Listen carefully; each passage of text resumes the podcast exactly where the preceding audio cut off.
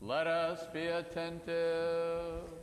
Blessed are you, O Lord, God of our fathers, for you are righteous in all things you have done for us. Wisdom. The reading is from St. Paul's letter to the Hebrews. Let us be attentive. Brethren, by faith Moses, when he was grown up, refused to be called the son of Pharaoh's daughter, choosing rather to share ill treatment with the people of God than to enjoy the fleeting pleasures of sin. And what more shall I say? For time would fail me to tell of Gideon, Barak, Samson, Jephthah, of David and Samuel, and the prophets, who through faith conquered kingdoms, enforced justice, received promises, stopped the mouths of lions, quenched raging fire, escaped the edge of the sword, won strength out of weakness, became mighty in war, put foreign enemies to flight. Women received their dead by resurrection. Some were tortured, refusing to accept release, that they might rise again to a better life. Others suffered mocking and scourging, and even chains and imprisonment. They were stoned, they were sawn in two, they were killed with the sword. They went about in skins of sheep and goats, destitute, afflicted, ill treated, of whom the world was not worthy, wandering over deserts and mountains and in dens and caves of the earth. And in all these, through well attested by their faith, did not receive what was promised, since God had foreseen something better for us, that apart from us they should not be made perfect. Peace be with you, the reader.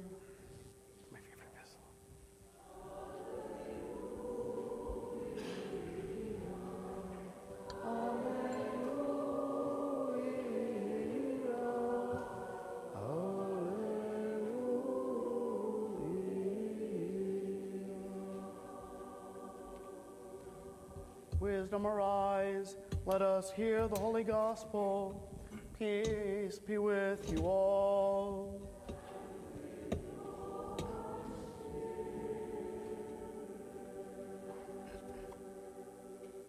The reading is from the Holy Gospel according to St. John. Let us be attentive.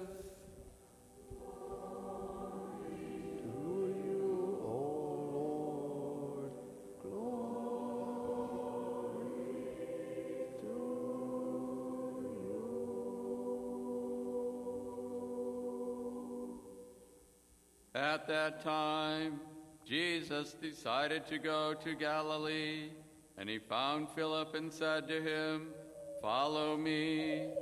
Now Philip was from Bethsaida, the city of Andrew and Peter. Philip found Nathanael, and he said to him, We have found him, of whom Moses in the law and also the prophets wrote, Jesus of Nazareth, the son of Joseph. Nathanael said to him, Can anything good come out of Nazareth? Philip said to him, Come and see. Jesus saw Nathanael coming to him and said of him, Behold, an Israelite indeed, in whom is no guile. Nathanael said to him, How do you know me? Jesus answered him, Before Philip called you, when you were under the fig tree, I saw you. Nathanael answered him, Rabbi, you are the Son of God, you are the King of Israel. Jesus answered him, Because I said to you, I saw you under the fig tree, do you believe? You shall see greater things than these. And he said to him, Truly, truly, I say to you, you will see heaven opened and the angels of God ascending and descending upon the Son of Man. Peace Peace be with you who proclaim the gospel.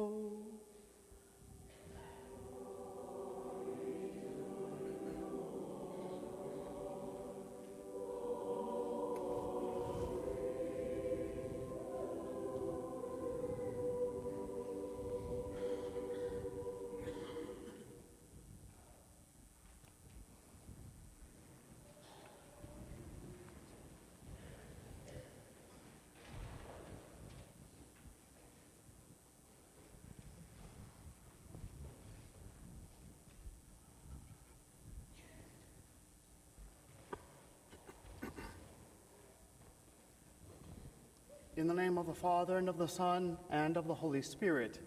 Amen. Eh, in Book Two of his Republic, Plato tells us of a certain shepherd named Gyges. This Gyges was out in the wilderness one day when there was an earthquake, such an earthquake that the ground beneath his feet split open to reveal a great chasm and cave in the earth. Gyges descended therein only to discover a gold ring. He put the ring on his finger and returned to his fellow shepherds. As they were sitting around and talking, he happened to turn his ring halfway so that the stone on it faced down towards his palm. He suddenly disappeared. Then he turned it back up to its original position and he reappeared. With this newfound power, Gyges made off for the royal court, wreaked all sorts of havoc unseen, took the queen to himself, did away with the king secretly, and without any blemish to his name, because he had been unseen, enthroned himself as the new ruler of that land. The question that is posed to us by Plato through this myth is whether people act good because they have to, because they are seen, or by some social construct, or because they want to. Give someone a ring of invisibility, and I suppose we would find out his or her true character. Well, no matter what the outcome of such an experiment might be, there is no such thing as a ring of invisibility when it comes to God. He sees and knows all, and there is no pulling the wool over his eyes. An example of this comes right from this morning's gospel reading. As Nathanael is approaching Jesus, and they had never met before, Jesus says concerning Nathanael, Behold, an Israelite indeed, in whom is no guile.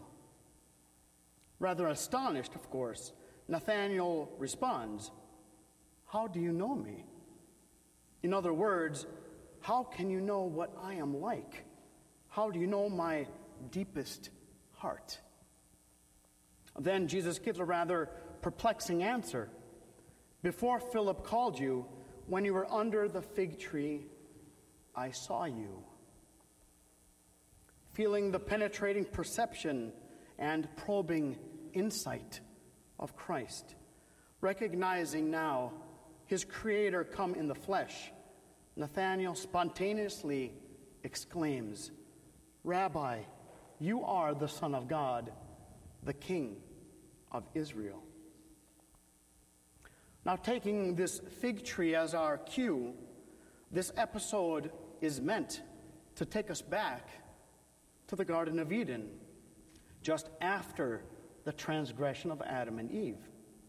If you recall, after the first formed couple had disobeyed God and eaten the forbidden fruit, they made for themselves aprons from the leaves of a fig tree and hid from their Creator. As Genesis reads, and they heard the sound of the Lord God walking in the garden in the cool of the day. And the man and his wife hid themselves from the presence of the Lord God among the trees of the garden.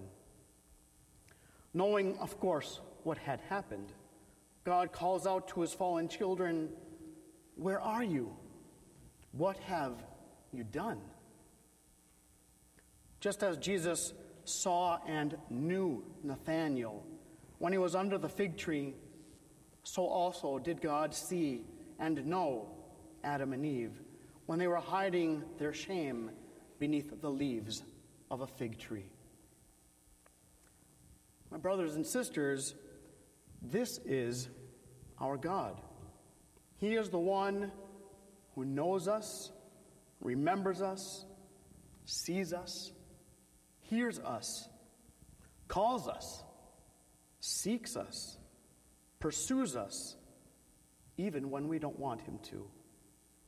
As King David exclaimed, Surely your goodness and mercy, O Lord, shall pursue me all the days of my life. As the God who remembers, as the one who hears us, we read in Exodus chapter 2 In the course of these many days, the king of Egypt died, and the people of Israel groaned under their bondage and cried out for help, and their cry under bondage came up to God. And God heard their groaning. And God remembered his covenant with Abraham, with Jacob, and Isaac. And God saw the people of Israel, and God knew their condition. And then in the next chapter, we read Then the Lord said, I have seen the afflictions of my people. I have heard their cry, and I know their sufferings. And I have come down to deliver them. In Genesis, Hagar names God, He who sees me, for he saw her in her afflictions. He sees every single place of work and school and every family, as we read in Job. For he looks to the ends of the earth and sees everything under the heavens. He sees every single person's actions and thoughts, even those people who wrong us, as Job again says. For his eyes are upon the ways of a man, and he sees all his steps. He sees us not as others sees us, but looks to the inner being. In 1 Samuel, we hear the Lord sees not as a man sees. Man looks on the outward appearance, but the Lord looks into the heart. And again, the Lord looks down from heaven. He sees all the sons of men. From his dwelling place on high, he looks out on all the inhabitants of the earth. He who fashions the hearts of them all, he who understands all their works. Psalm 33. And our Lord Himself, Jesus Christ, in Matthew, says that God sees what we've hidden and especially is fond of what we do for Him in secret. Your Heavenly Father, who sees what is done in secret, will reward you. He searches for us, giving us strength when we surrender every single aspect of our life whether it has to do with our family or our job, our friendships, and recreation. First Chronicles puts it this way For the eyes of the Lord move to and fro throughout the earth, that he may strongly support those whose heart is completely his. Before Philip called you, when you were under the fig tree, I saw you, I knew you. Jesus said. And he says the same to each of us I see you, I know you, I hear you, I understand you, and I am with you. Allow me to conclude with one of my favorite prayers, a prayer that I recite every single morning in the Orthros, just before the commencement of the Divine Liturgy. Holy Lord, who dwell on high and watch over the lowly, and who watch over all creation with your all seeing eye, we have bowed the neck of our soul and body to you And we beseech you, O Holy of Holies, extend your invisible hand from your holy dwelling place and bless us all. And whether we have sinned knowingly or unknowingly, forgive, as the good God who loved mankind, granting to us your earthly and heavenly good things. For it is yours to show mercy and to save us, our God. And to you we offer up glory, to the Father, and the Son, and the Holy Spirit, now and ever, and to the ages of ages. Amen.